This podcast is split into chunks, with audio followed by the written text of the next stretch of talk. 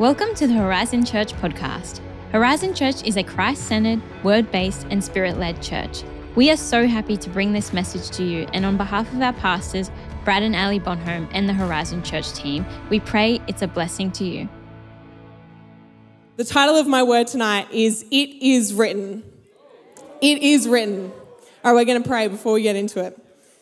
God, we thank you for tonight. We thank you for this book, for the, your word, Jesus. We thank you that it is alive and active. And we just say that we're open tonight to hear your word. We're open to hear what you've got to say to each and every one of us. We pray over the next 40 days that it would be so significant in each of our lives.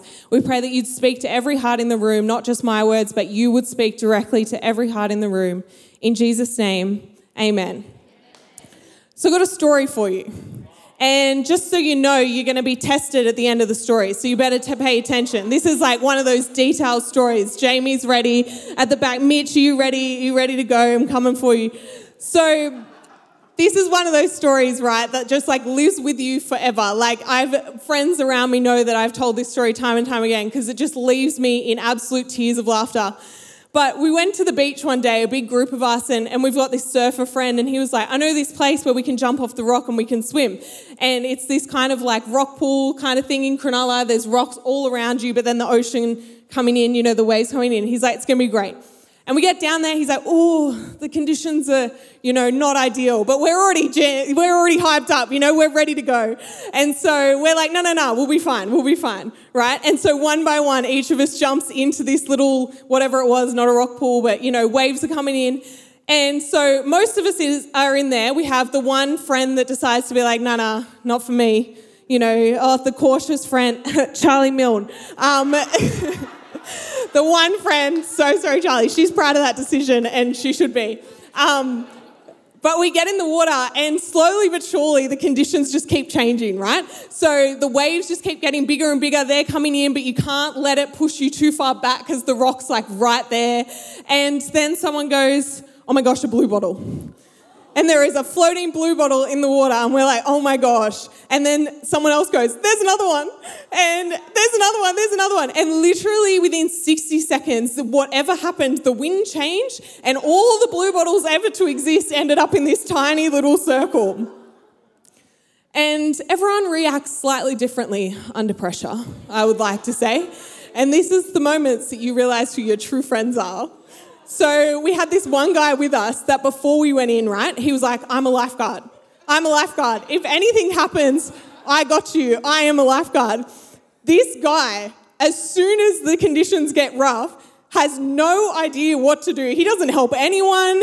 He is like not even not even lifeguard standard. He's worse than anyone who knows how to swim at the beach with waves. He tries to get out, and um, one of our friends had gotten out on the rocks in front of him, and he decides to follow her, not realizing that the biggest wave is coming up behind him. Never put your back to the waves is the rule of thumb. A lifeguard should know that and he gets absolutely knocked. And so these, these two are on the rock together trying to save each other. And she's like, You were the lifeguard. What are you doing? And so they're over there, they're having their moment. It's all dramatic. And then another friend of mine, um, the surfer guy, his girlfriend, um, just starts freaking out. Absolutely freaking out. And so she's like, oh, I don't want to give away names. I feel like it's too rude. But she's like, babe, oh my gosh, there's blue bottles. Oh my gosh, it's going to sting us. This surfer friend is our only chance of getting out of here. And she decides to have a meltdown and need to be comforted in the middle of this rock pool, right? And so, me, this is where I come in, the stoic friend. Thank you, thank you. Very proud of myself. And so I'm there. They're having their little cute, babe, it's okay. You're not going to get stung. It's okay. It's okay, babe. I got you. And then the lifeguard's over there getting knocked time and time again onto the rocks because he doesn't know how to swim. Um, and it's just me and this other guy. And so what kept happening, right, is because you can't let the waves push you back. So you got to go under them, but you can't stand. So you can't, it's too deep stand. And then, but literally, he's like, okay, Jas, blue bottle to your left, blue bottle to the right, blue bottle in front of you. And then he's like, I lost them. I don't know where they went. Oh, I'm like, I don't know either. And so I'm going under, and every time I dive under a wave, I'm like, I'm coming up with a blue bottle like across my face.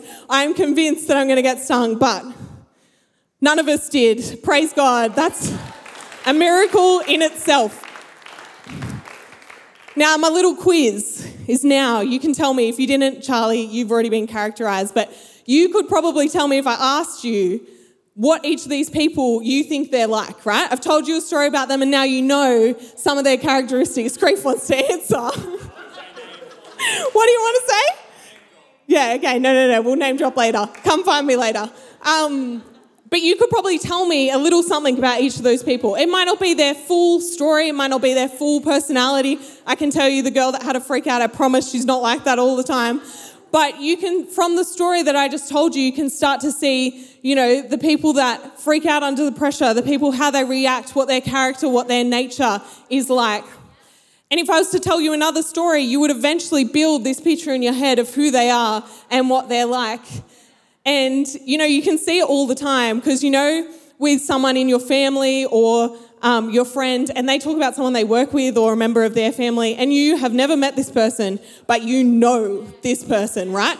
You're like, Brian did not. He did not say that to you at work this week because you know Brian should never say that and you've got this, you know, you know their family, you've never met them, you know, you know someone at their workplace, you never met them, because stories communicate something about someone. Stories tell us who they are, what their nature is, what their character is. And this book right here is the story of God. This is the story of God through the generations. This isn't the story of Moses. This isn't the story of Joseph. This isn't the story of the disciples or of the Apostle Paul. This is the story of God through the generations. He is the main character in this story. And as we read the Bible, the main purpose is that it reveals God to us. As we sit down, we get to see more and more of his nature, more and more of his character. The Bible is meant to reveal God to us. It is the number one reason we read the Bible. You know, we can sit down and we can be like, no, I didn't, you know, I didn't feel anything today, or God didn't speak to this specific situation that I'm going to. And it's great when He does that. But the win of, of, of spending time in the Word, of a quiet time, should be I walked away knowing something more about my God. Because can I tell you, you can never exhaust what you know about God, right? I don't care if you've been reading the Bible your entire life, there will be always be more that He can show you, that He can teach you about who He is and His character. You know, I remember when I was um, a, I was a young young adult. I'm still a young adult.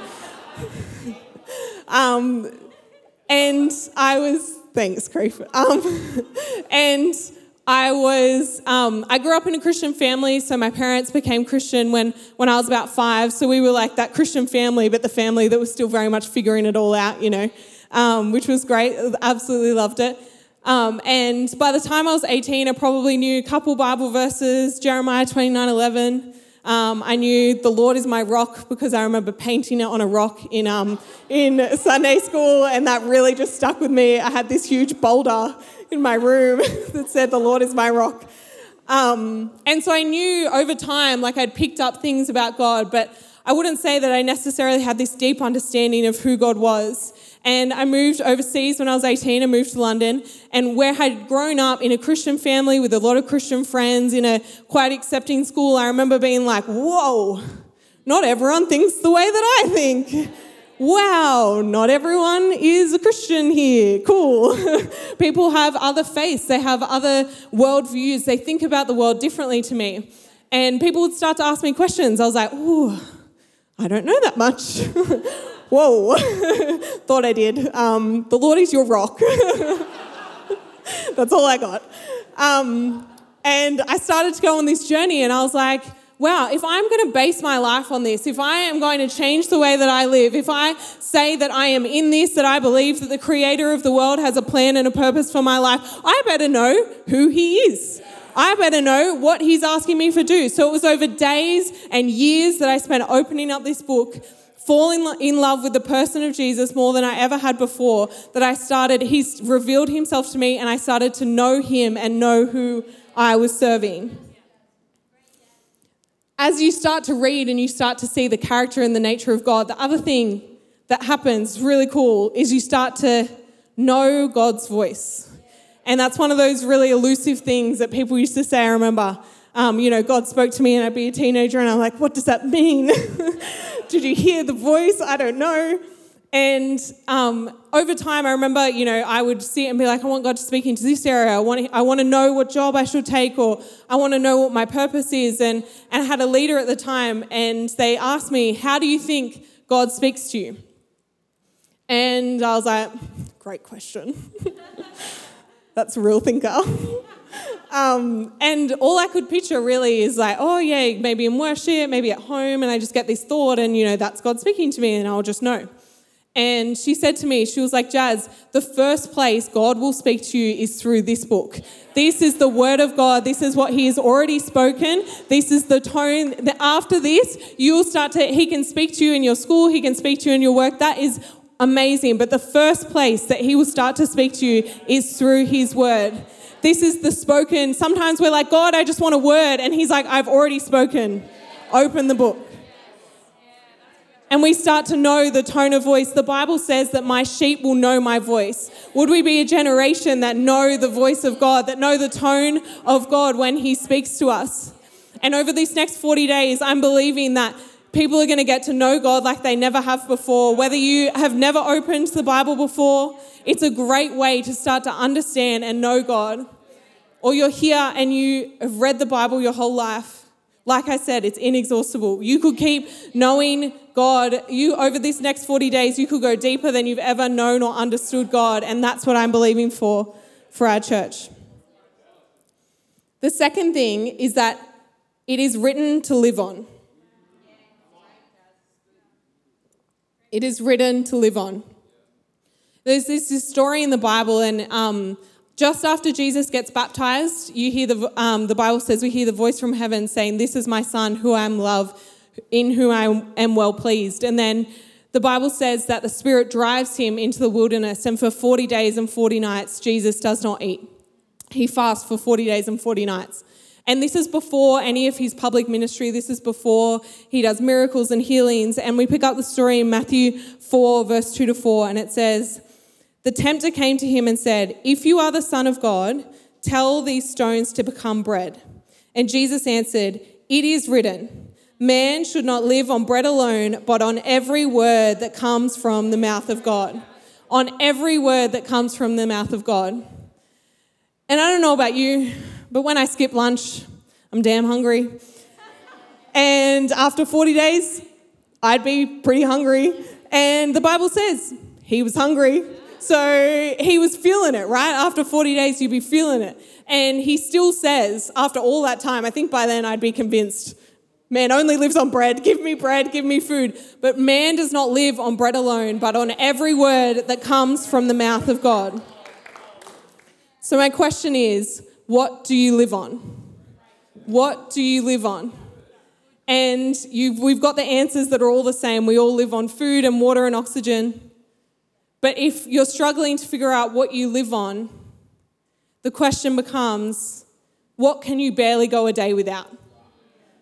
What do you have to do each and every day? What is your routine? What does your life look like? What if you skipped one day of something, what would you be like, ooh, really noticed that today?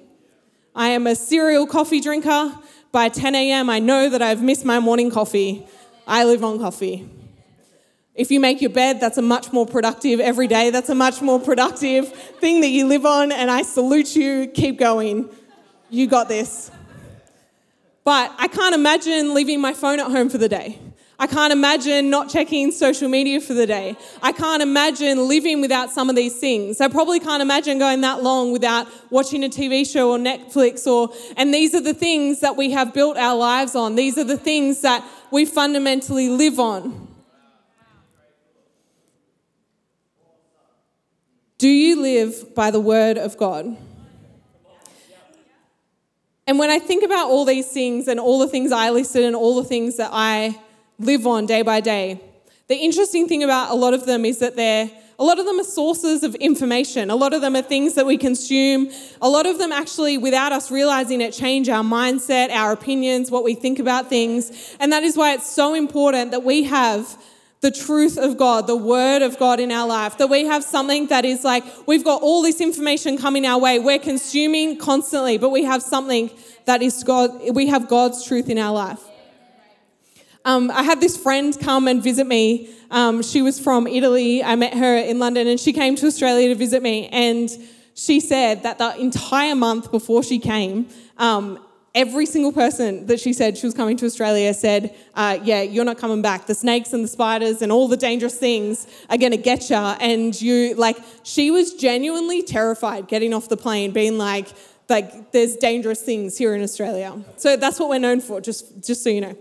Um, but we talked about it so much, and I teased her so much about it that one night we were staying in a hotel, and as I was falling asleep, I had this dream.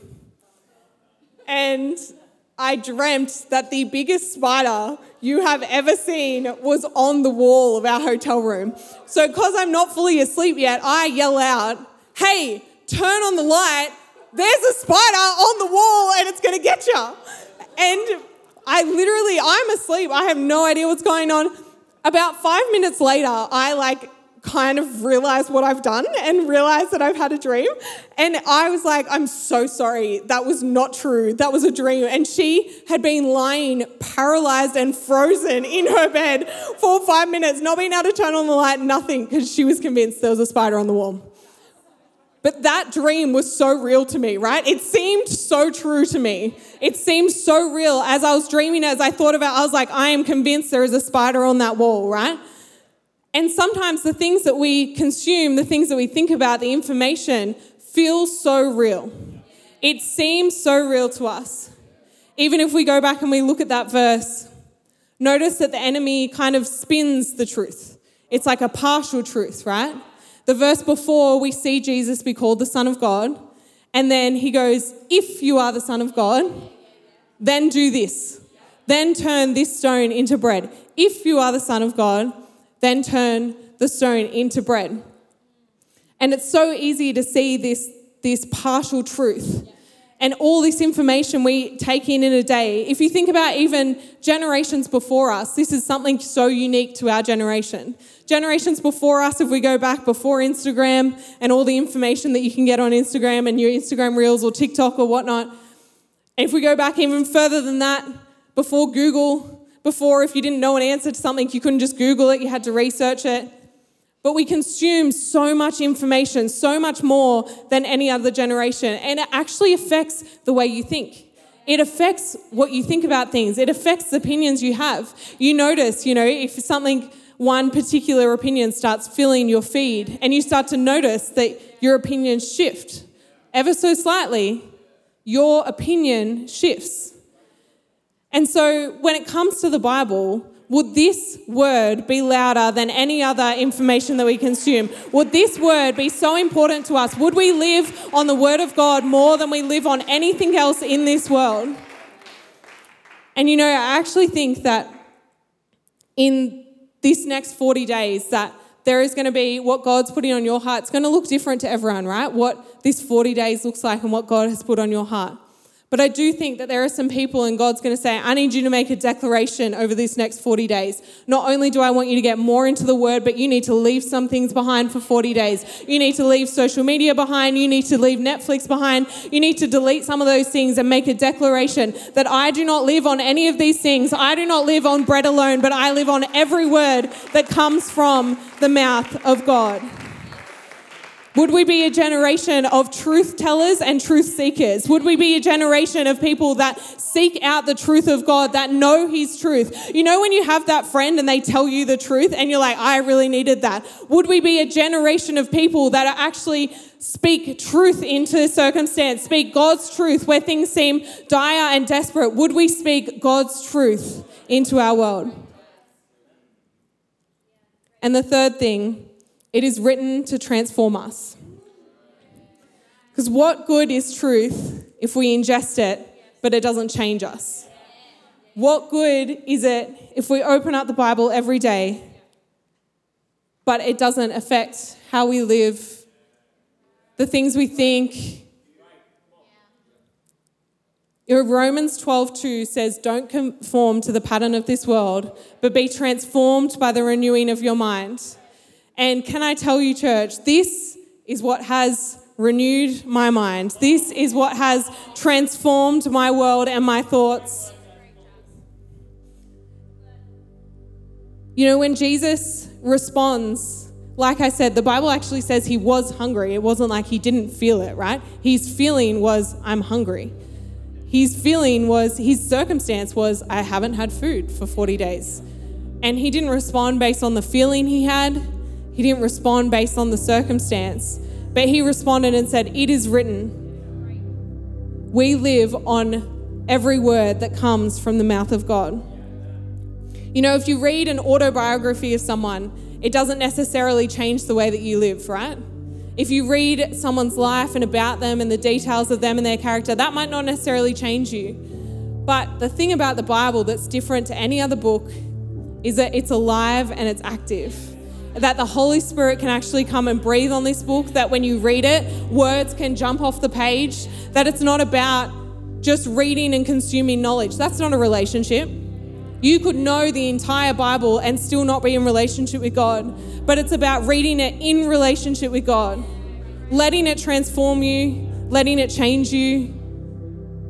The Rhema word of God, the living, breathing, for you and me word of God. You know, most of my Bible reading, most of my time with God is like, whoops, got that wrong. Oops, that was the wrong opinion or the wrong thing to say.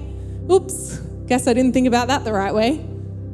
So much of what I read in the Bible is, oh, actually, there's a different truth to what I had thought. There's a different perspective. There's God's perspective on what I had thought. And it's only over years of not only opening the word, but putting it into practice You know, the Bible says those that hear the word and put it into practice build their house on a firm foundation.